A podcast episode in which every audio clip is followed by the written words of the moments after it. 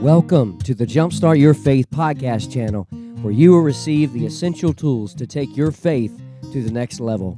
I am your host, Brian Ratliff, and I currently pastor Clearbrook Baptist Church in Roanoke, Virginia. Here is the latest message preached from one of our services. Grab your Bible, pen, notepad, and get ready to jumpstart your faith. There's nothing like watching a movie for the first time on the big screen at the theater. I mean, you remember one of the first times that you went to the theater? You remember what it was like those first few times you went in there and you saw a TV the size of the state of Texas? I mean, all of our televisions and our phones and our tablets combined would not amount to the size of the screen that you see in a theater. I remember when I would go as a teenager and as a, as a child growing up, that I would always ask for popcorn and drink when I go with my parents. And obviously, my dad always said no because it was the price of gold to buy that nice yellow popcorn full of butter and salt. Well, when you go to the movie theater, maybe you just are like me and you just get the ticket because all the the food and beverages are way overpriced or maybe you go in and you just spend all of your life savings at the theater and you get everything that they offer but when you walk into the theater, here locally, we have kind of two formats. You walk into one, and it's a gradual slope there with just one level. And if I'm in that theater, I like to find my seat in the very center. Now, if I'm walking into the one where it's like a, a stadium and you have steps going up, I have two places I like to sit. I like to sit in the front row of the steps going up, or I like to sit in the very back row. Now, today, obviously, we didn't gather together for me to talk about movies. But today I want you to understand this that John is literally seeing God's television of the future at display. We're literally watching the big screen of God's prophetic future plans about to unfold here in Revelation chapter 6. Remember in chapter 4 and 5, in chapter 4, it's all about John being caught up to the throne room of heaven, seeing the throne of God seated high and lifted up, and there he is being worshiped as creator. And in chapter 5, we see that, that the Lamb is, is seen on that throne, and he is being worshiped as the Redeemer. So, in the midst of all of this this mighty worship, all these beasts and all these angelic beings and all these elders are all at place, John sees in the right hand of God a scroll. And he sees the future events unfolding. In verse 1, 2, 3, 4, 5, 6, 7, and 8, we see the dreadful four horsemen of the apocalypse. And today, my sermon is just simply entitled The Four Horsemen of the Apocalypse. Today, I want to try to seek what we can learn about God from these eight verses, specifically pertaining to these four horsemen. But before I do that, there's some preliminary questions I want to ask and try to answer before we dive into these eight verses. The first question is this Are the events which begin here in Revelation 6 about these seals? Is this first seal all the way down to the fourth seal, are these future events or are these past events? Well, as we read and study the book of Revelation, there's really two major ways to interpret chapters 4 all the way to 22. The first way to interpret and view this book is that these events were fulfilled back in the first century after Christ's death, burial, and resurrection and ascension. But then there's a second view that would see these events from chapter 4 all the way to chapter 22 as events that are going to take place in the future. And that is where I land, and that is where our church lands today. That these events that we're reading in chapter 6 and beyond are events that have yet to be fulfilled. The second question is what is the relationship of these seals with the rapture of the church? I find it very interesting that chapter 6 all the way to chapter 18, there is no mention of the church. That is, the church is no longer the central focus of the plan of God in the future in the tribulation period. And so it's led most Bible scholars to come to the understanding that the church is raptured out of here before the seven years of the tribulation period. We know the Bible speaks of the rapture. It doesn't speak the exact term rapture in our English language, but it does mention caught up in 1 Thessalonians chapter 4, and it speaks about this, this thing in, in chapter 15 of 1 Corinthians.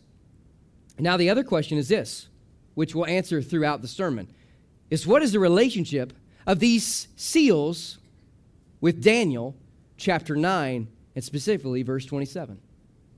Then another one is this Do the seven seals here in Revelation deal with the seven years anticipated by Daniel chapter 9, verse 27? Or are they only the last three and a half years of the tribulational period? Referred to by Jesus as the Great Tribulation and referred to by others as the great time of distress and the time of Jacob's trouble. Well, understand this that if we solely and only study the book of Revelation, we're only going to see three and a half years mention of the seven years. But when you go back and study the book of Daniel, in Daniel chapter 9, we see Daniel's 70 weeks being portrayed. And 69 of those weeks were fulfilled right before Jesus died and was buried and rose again.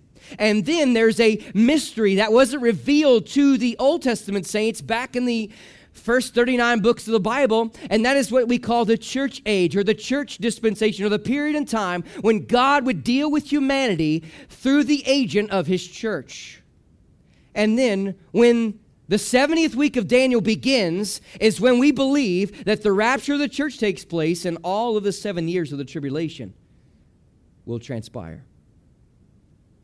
Then the other question is this What is the relationship of these events here in Revelation with the sermon that Jesus preached on the Mount of Olives about the end times. And I'm going to seek to answer that question in correlation as we walk through these eight verses today. So if you have your Bibles there, go ahead and find Daniel chapter 9 and Matthew 24. And as we dive through these verses, I want you to understand this that the more I study Scripture, the more I see how connected and how unified the Word of God is and how God is just a master in, in giving us His Word and His providential sovereign plan. You see, the Bible is a book unlike any other book. It's a book that displays the very beginning of humanity's history and the cosmos of this universe, but it's also a book that reveals the very ending of all that's going to transpire. So, God, we see in the midst of His his judgments being poured out in Revelation chapter 6 to 18, we see that God is also loving and merciful and gracious in the fact that he gives us the book that reveals it all. And so the point here is that judgment day is coming, so get right with God because Jesus is going to return. So, what can we learn about God from these four horsemen of the apocalypse? Well, here's the key statement that if you really walk away with anything today, this is what I want you to walk away with. The four horsemen of the apocalypse teach us God is sovereign over the future tribulation. These four horsemen of the apocalypse teach us God is sovereign over the future tribulation. In fact, if you got your Bibles, look at in Revelation chapter 6 here. Look in verse number 2. It says about halfway down, it says, A crown was given unto him. Then in verse number four, the Bible says, And power was given to him. And then in verse number eight, the Bible says, Power was given unto them. So we see that God is the one giving these horsemen the capability to do what's going to transpire in the future. So, in other words, God is sovereign not just over creation and not just over redemption, but also in the future tribulation. Now, all that to lead in to verse number one. Look at verse one and two. We see in these first two verses the white horse of peace.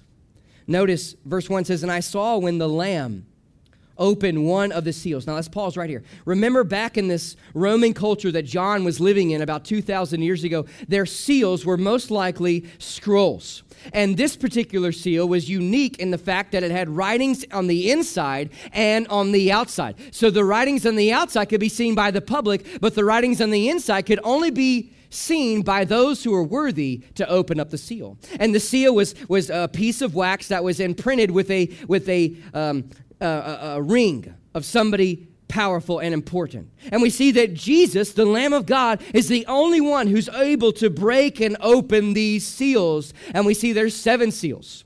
And notice, and we're going to see seven seals, and then we're going to see at the seventh seal, seven trumpets are going to be blown, and more judgment coming. And then at the seventh trumpet, we're going to see seven bowls, or as the King James says, vials, being ushered out on the earth. So all this to signify that God's judgment is finally about to come to this world, ultimately leading up to, as the Old Testament prophet spoke of, as the day of the Lord. That is when Christ returns, defeats the Antichrist, and establishes his kingdom. And the Bible says, And I heard as it were the noise of thunder. Thunder cracks very loud. And it says, one of the four beasts. Going back to Revelation 4 and 5, uh, most likely these seraphims or cherubim surrounding these four beasts, surrounding the throne, and one of them speaks and says, Come and see. And so now we're watching God's inspired television program of the future things. And notice verse 2. It says, And I saw and behold, a white horse, and he that sat on him had a bow, and a crown was given unto him, and he went forth conquering and to conquer. So, what do we learn here about God in these first two verses? What can we learn about the white horse of peace about God? Well, here's the first thought I want to relate to you God is sovereign over the future deception. God is sovereign over the future deception. Now, if you got your Bibles, we're going to turn back to Daniel chapter 9, and then we're going to go to Matthew chapter 24, and then we're going to make our way back here to Revelation chapter 6. Okay? So, Daniel chapter 9. Remember, in Daniel chapter 9, as I just shared momentarily ago, that this chapter is all about the 70 weeks of Daniel. And in the ninth chapter of Daniel, we see a prophecy that is portrayed through the human Daniel to us now in written form.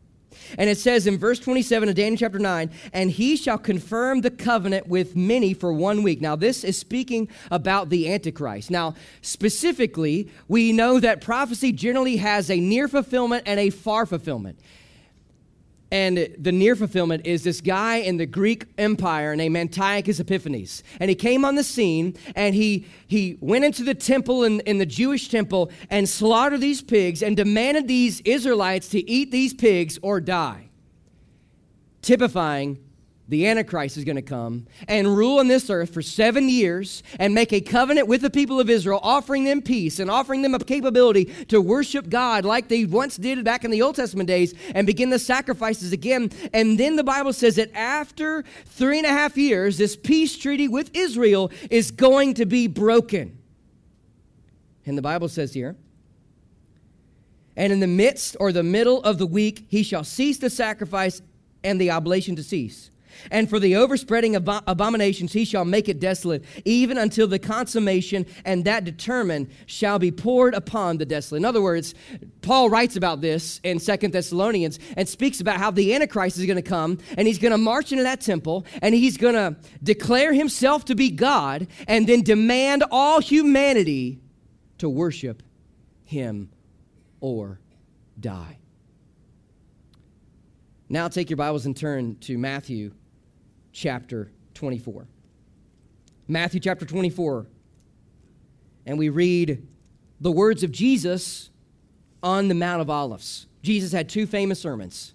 Number one, the Mount of Beatitudes. That sermon in Matthew 5, 6, and 7. And then this sermon here, the sermon on the Mount of Olives about the end times. The disciples come and say, Hey, what will be the signs of your second coming or your return?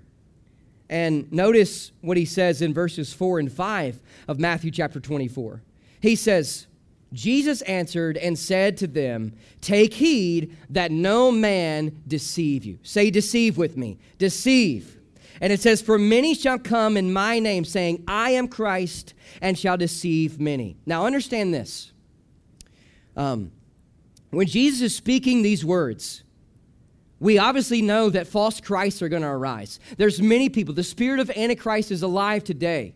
And all of this is going to lead up to the future Antichrist that's going to come and establish a falsified peace on this world through deception.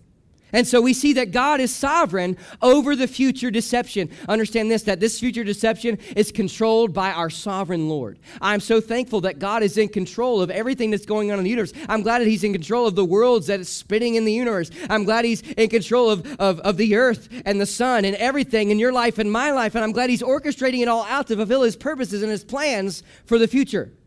And we see here that God is sovereign over the fact that this world is going to have a great peaceful period.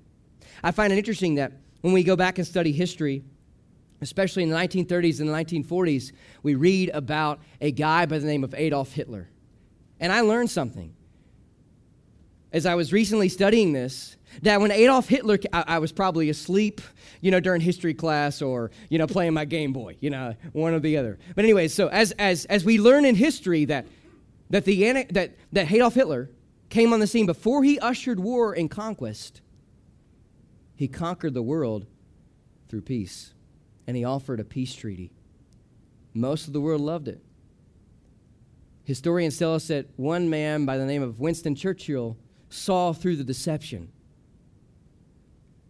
and we see that this white horse in Revelation 6 represents the peace that the Antichrist is going to bring to this world in the days to come. I mean, imagine the rapture takes place and the world is in total, total dismay trying to figure out was it aliens that took them or was it what, what, what took these people?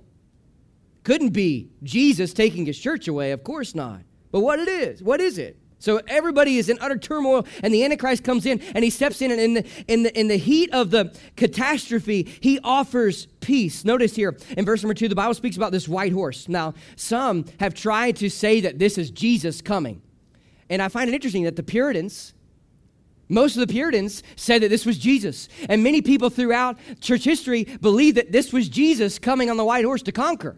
But understand this that Jesus doesn't come at the beginning of the tribulation period, he actually comes at the end on a white horse. Notice here the Bible speaks about this one coming with a crown. This is the victor's crown that somebody would go into a, a, the gladiator games and they would win the battle or they win, win the gladiator feat, and then he would be crowned with a, a, a, a victor's crown. This crown that Jesus is wearing in, in the future revelation is the royal diadem crown. And then it says here that he's carrying a bow. We know that Jesus, when he comes, he's not carrying a bow, he's carrying a sword, the sword of his mouth. And then it says, he came to conquer. So we see that this is a great picture representing the Antichrist who's going to come and dominate this world through the means of peace. Some have called verse number two the Cold War, where the Antichrist comes and he doesn't desire bloodshed, but he brings peace. Notice the term bow.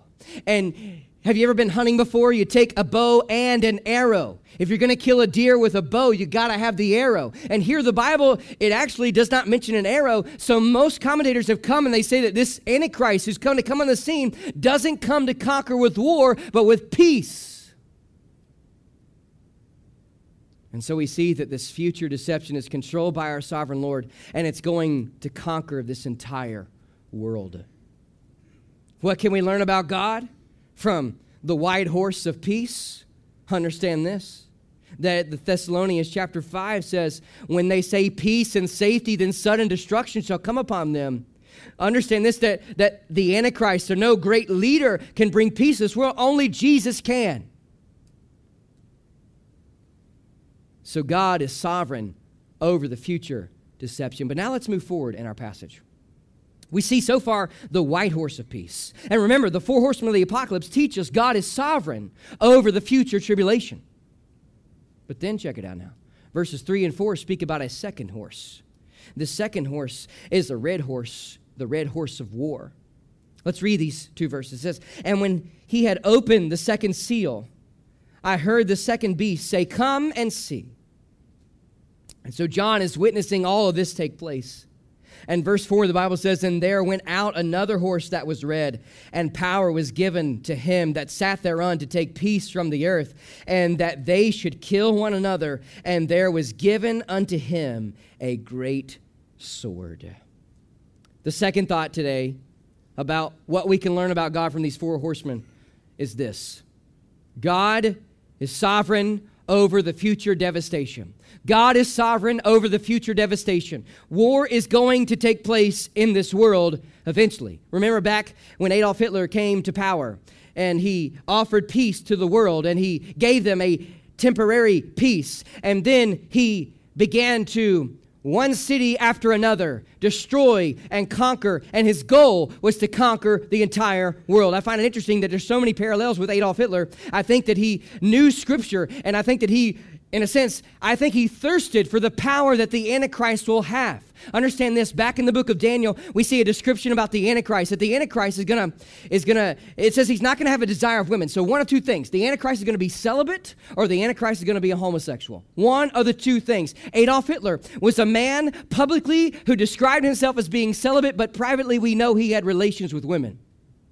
But we see that he even was called Christ and called himself Christ by many in the world. But he brought war. War, war. Millions and millions and millions and millions died at his hand. And we see that, that the Holocaust of World War II will not compare to the Holocaust of the Great Tribulation. Turn back to Matthew 24 with me. In Matthew chapter 24, we see that Jesus moves forward in his great sermon. And he speaks about this, this false Christ or these false Christs you're going to come and say that they are the Christ and they're going to deceive. But then in verses 6 and 7 of Matthew 24, it kind of gives us a commentary on what's about to take place here. And it says, You shall hear wars and rumors of wars. See that you be not troubled, for all these things must come to pass, but the end is not yet. Nation shall rise against nation, and kingdom against kingdom. Now, halfway through the tribulational period, when the Antichrist marches into that temple and he declares himself to be God and declares for all men on the earth and women to worship him or die, it's going to make a lot of people upset. And it's going to lead, eh, people are going to lead a revolt to try to overthrow the Antichrist, and it's going to cause and spawn war after war after war after war. So the entire planet is going to see war and war and war and war. Spoken of by Jesus in Matthew 24 and in Revelation chapter 6. War is always bloody. War is always hard. Imagine a world offered peace who receives war. This future devastation of war is inevitable and it's immeasurable. Our minds cannot fathom the warfare that's going to take place in the days to come. I mean, look, look at this verse. Verse 4, it says that they're going to kill one another. The world is going to go absolutely mad. The peace that was offered in the first two verses is going to be removed. And then we're going to see destruction and destruction and devastation. One of these days, my friends, one of these days, I'm thankful as I'm reading the second seal, I'm reminded about when Jesus comes. You see, these wars that we're experiencing, war is all a part of humanity. Did you know that? War and hatred and murder and killing has always been an aspect of the fallenness and sinful depravity of man. Going back to Genesis chapter 4 with Cain and Abel, hatred's there and murder's there. And so we see that all throughout the historical books of the Old Testament, all the way into the days of Christ, all the way to our day today and in the future, people, the, pra- the depravity of man is so severe and wicked that we just want to kill each other. So war's always been a part of humanity. But these wars, are leading up to the wars in the, the, tribulation period, which is leading up to the final battle of Armageddon, where Jesus Christ will put an end to war once and for all. And my friends, that's the day that we're going to take our swords or take our machine guns, take our tanks, and take our bombs, and we're going to lay them on the ground and not study it anymore. There will finally be peace from the Prince of Peace. You know, our world is so consumed with weapon, weapon after weapon after weapon, gun after gun after gun, bomb after bomb after bomb.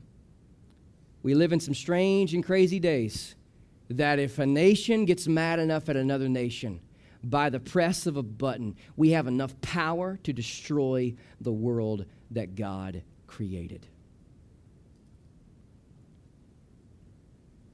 And one day, this world will be destroyed by fire, and that will be the most devastating day of all for those who are not believers.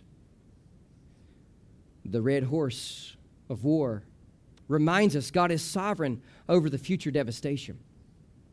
The white horse of peace teaches us God is sovereign over the future deception. And these four horsemen reveal to us that God is sovereign over the future tribulation. But now, as we move forward in our text, let's look at verses 5 and 6 and see the third horse, the third seal, the black horse of famine. Notice the progression here. You have peace, then you have war, and then you have famine. Aspects that have always transpired throughout history. When a nation and rulers offer peace, the next thing that's coming around the corner is war, and then after war follows famine. Look at verse 5. The Bible says, And when he had opened the third seal, I heard the third beast say, Come and see. And I beheld, and lo, a black horse, and he that sat on him had a pair of balances in his hand. And I heard a voice in the midst of the four beasts say, A measure of wheat for a penny, and three measures of barley for a penny, and see thou hurt not the oil or the wine. What do we learn from these two verses about God? And uh, from this black horse of famine. Here's the third thought today God is sovereign over the future deprivation. God is sovereign over the future deprivation. These two verses represent famine. In fact, take your Bibles and turn back to Matthew chapter 24. We see that Jesus is literally walking through these seals, one after another, in his sermon. And in Matthew chapter 24, verse number 7, the Bible says, After the nation shall rise against nation and kingdom against kingdom, we see that there shall be famines. Famines. You know what that means? That means a scarcity of food. Did you know? You know, we're living in an age of pandemic and epidemic, aren't we? But notice this. Here's a pandemic that is far greater than the coronavirus. It's world hunger. Every year, let me remind you, I'm saying every single year. Nine million people die from hunger. I found it interesting that did you know that this is more deaths than AIDS, malaria, and tuberculosis combined? Every single year, nine million people die from hunger according to the Mercy Corps, a ministry trying to fight world hunger, says around the world, 821 million people do not have enough of the food they need to live an active, healthy life. Listen to this one in every nine people, that's around the globe, goes to bed hungry every night, including 20 million people currently at risk of famine in South Sudan, Somalia, Yemen, and Nigeria. People suffering from chronic hunger are plagued with recurring illnesses, developmental disabilities, and low productivity. They are often forced to use all their limited physical and financial resources just to put food on the table.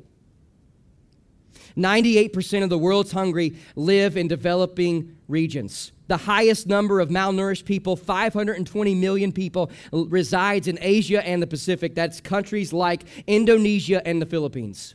In sub Saharan Africa, 243 million people face hunger in arid countries like Ethiopia, Niger, and Mali. And millions of people in Latin America and the Caribbean are struggling to find enough to eat, like places of Guatemala and Haiti.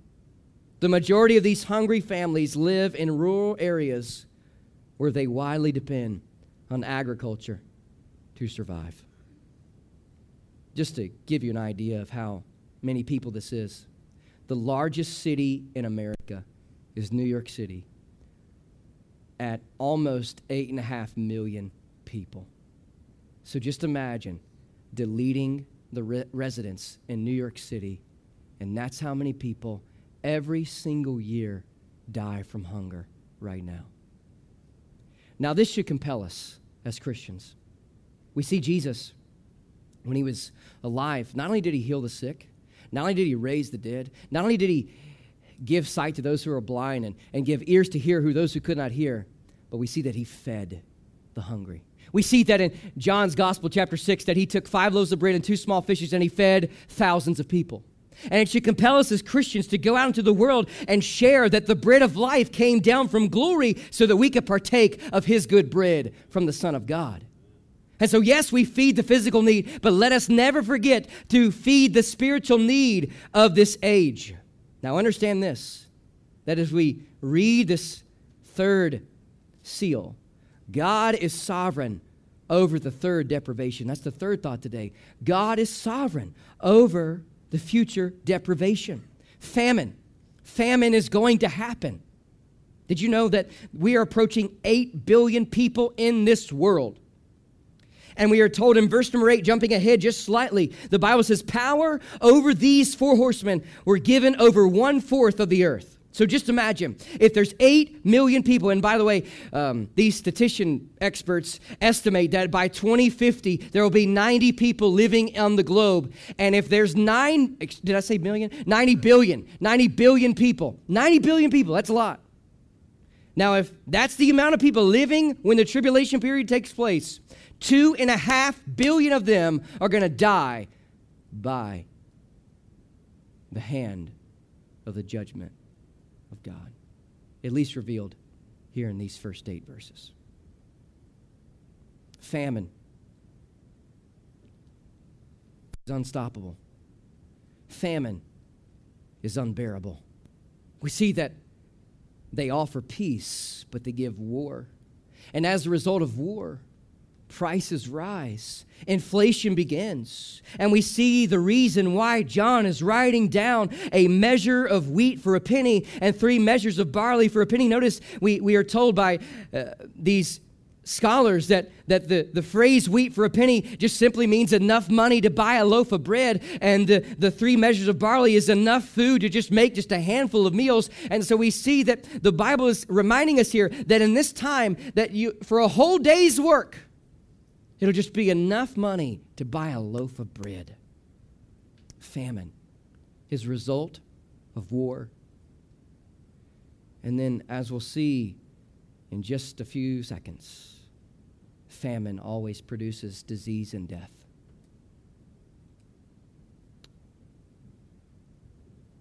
I want you to understand this that these words are not written to frighten us, they are written to enlighten us.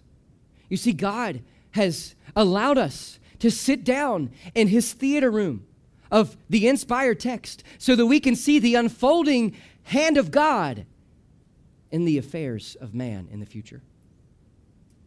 So we've seen so far the white horse of peace, the red horse of war, the, the black horse of famine. And we've seen how God is sovereign over the future deprivation, over the future devastation, and over the future deception. And we see ultimately that God is sovereign and in control and still on his throne, even during the time of great tribulation. But now check it out now. The scene shifts. Now, uh, let's pause right here and let, let's just kind of put our thoughts into place here. We go back to Matthew 24, we go back to Daniel chapter 9, and we ask ourselves the question at what point do these seals take place throughout the book of, uh, throughout the tribulation period? So we know that the tribulation period is made up of seven years, but if you only solely study the book of Revelation, you'll only get three and a half years. So at what point are these seals taking place in tribulation?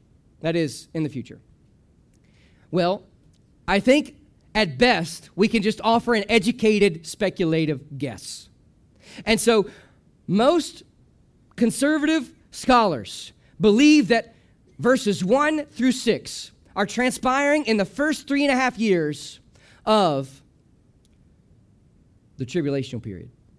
And then verses 7 and 8 begin the shift of the last three and a half years. We can't be dogmatic about that, but, but I'm just trying to fit it all in. And so as we study Matthew 24, I know we've all talked about how, well, we're going to always hear about wars, and we're going to always hear about disease, and we're always going to hear about these earthquakes, and we're always going to hear about these famine, and all this and this and this, what Jesus said. But understand this, he had, these are the beginning of sorrow. So he said these are the birth pangs. If you've ever given birth to a child, you ladies, you know that that, that day is going to happen.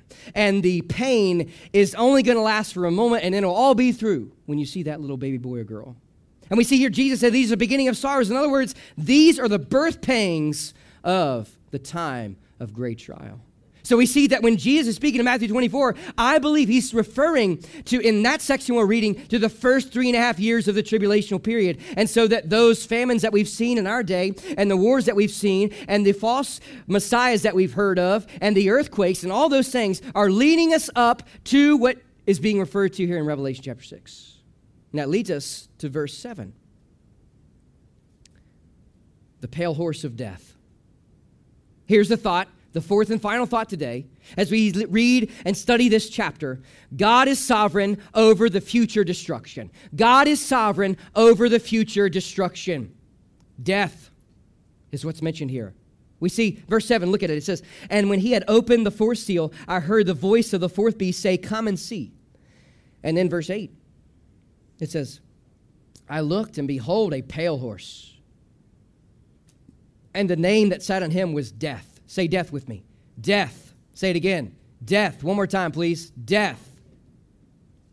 And then it says, And hell followed with him, and power was given unto them over the fourth part of the earth to kill with the sword, and to kill with hunger, and to kill with death, and to kill with the beasts of the earth. What does this mean? God is sovereign over the future destruction. Peace, war, famine, and then you have death. Turn back to Matthew 24. We see Jesus speaks about this. He says, There will be famines in Matthew 24, verse 7, but then he says, and pestilences. And then he speaks about earthquakes in diverse places, and he says, All these are the beginning of sorrows. Pestilences or diseases. Understand this that here, when we see the word death, some commentators have said it means death by disease, and maybe it is. And we know that when famine transpires in this culture, in this world, all over, it brings diseases. Now, I don't know what disease this is going to be, but let me just let me just say this: that there's no prescription and there's no vaccination that can save you from a disease that have been given to this world by God. When God unleashes this disease and these pestilences in all the world, I know people are going to be running to the medical doctors. I know they're going to be running to uh, the MD and the DO and everything else. They, they're going to go to the chiropractor. They're going to go to the, they're going to go everywhere they can to find healing. But I want you to understand this they won't find it. And so here we see that while medications and while some of these prescription drugs and while some of these things can, can be helpful and aid in good health along with nutrition, we see that there's not enough bananas I can eat. There's not enough smoothies I can drink. There's not enough uh, yeah, baked chicken that you can eat, or, or, or tofu, or guacamole. Not enough any of this stuff that you could eat that would help heal you from the disease that God is going to unleash on this world in the days to come. And so, this future destruction is controlled by our sovereign God. This future destruction will be completed by our sovereign God. Understand this that death here, it is so interesting that when you read and study death and, and hell, we see that death and hell are often mentioned eh, as synonyms sometimes. And we see that the word hell here goes down into the Greek language for the word Hades. There's three Greek terms that are used for hell, and in our English Bible, it's translated as hell. And so we see that this word here being used by hell is the compartment that is that that the dead are held in. And so we know that one day death and hell is going to be cast into the lake of fire. And so understand this that the greatest death is the second death. And the greatest death is not being smitten with a disease here in this tribulational period or, or COVID or some other disease, but it is dying with the disease of sin never being cured. And so 2,000 years ago, Jesus walked among us. Jesus lived among us. Jesus died on the old rugged cross. Jesus uh, shed his blood. His body was broken. He was placed in that borrowed tomb and rose again. And now he's ascended up to glory. And one day he's going to descend again to this earth. And my friends, he did that on the cross so that you and so that we could all escape eternal separation and eternal death from the hand of God. God loves you so much that he, re- he wrote a book and gave us a book that reveals his great love to you and me. God so loved the world, the Bible says, that he gave his only begotten Son. And God loves us to reveal to us what the future is. And understand this that if you die without the penicillin for sin, you will spend eternity separated from God in the lake of fire.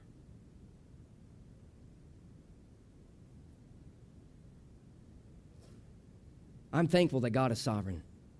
I'm thankful that the God who's on his throne right now in 2021 is the God who will be seated on his throne when all this takes place. I'm thankful for the mercy of God that even though we've all experienced trials, that we've all experienced tribulations, that we've all gone through temptations, that this will be the greatest trial, the greatest tribulation, the greatest temptation that the world has ever seen. And I'm thankful for the love and mercy and grace of God that it's only going to last for seven years. And so that brings us to a final question that has to be plaguing your mind right now because it plagued mine when I read these eight verses. Why would a loving God allow this to happen to the world? It's a fair question. Well, understand this that hell was never created for you or me. Hell was prepared for Satan and the fallen angels. Understand that. God has made every way possible to give us a way out of eternity separated from Him. And then understand this that the tribulation period is a time when God is going to fulfill the promises that He made to the nation of Israel so that they will accept Him, Jesus Christ, as the Messiah, and that He will usher His judgment on a rejecting world who refuses to bow to His Lordship. As I was studying this passage, I came across one commentator who answered this question in a way that I, I really just could not have the words to say. So here's what he says Why would God allow these things? I think that God wants a clear contrast between what results from embracing his rule and what results from rejecting it. God wants people to see what happens when humans reject the true God and embrace false gods. God wants people to see what happens when humans reject the rightful king, the Lord's Messiah, Jesus, and replace him with some chump who looks good and speaks well. So God lets these fools have their day in the sun, and he lets all the mayhem and ruin that results from their pride and folly defile his world. God lets all this happen so that his wisdom, his power, his righteousness will be seen clearly. God wants people to know that only He can bring peace, justice, security, and happiness. God wants to be worshiped as God, and He wants people to embrace the rule of King Jesus, the Messiah. So, as you're sitting there in the theater of God's throne, watching this film transpire. Understand, this is just the beginning. But my friends, the King is coming. And if you don't know Christ as Savior, now's the day. Now's the acceptable time to accept Him. And bow your knee and confess with your mouth that Jesus is Lord. But as you're watching this television broadcast from the words of inspiration, understand God is the one putting it all on the screen. God is sovereign over the future tribulation.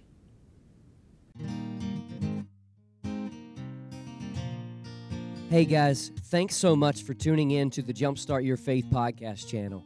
As a token of my appreciation for you listening today, I would like to give you my free ebook devotional called Jumpstart Your Faith 30 Days to a Renewed Faith in Christ. Just go to www.pastorbrianratliff.com to download it. Please be sure to subscribe to this podcast channel to listen to more messages like today's. And if these messages have been helpful to you, please leave a review. If I could be of any help in your spiritual walk, please let me know by emailing me at pastorbrianratliff at yahoo.com. And one last thing if you're in Roanoke, please consider joining us for one of our worship services at Clearbrook Baptist Church. Until next time, may God's blessings be upon you and have a great week.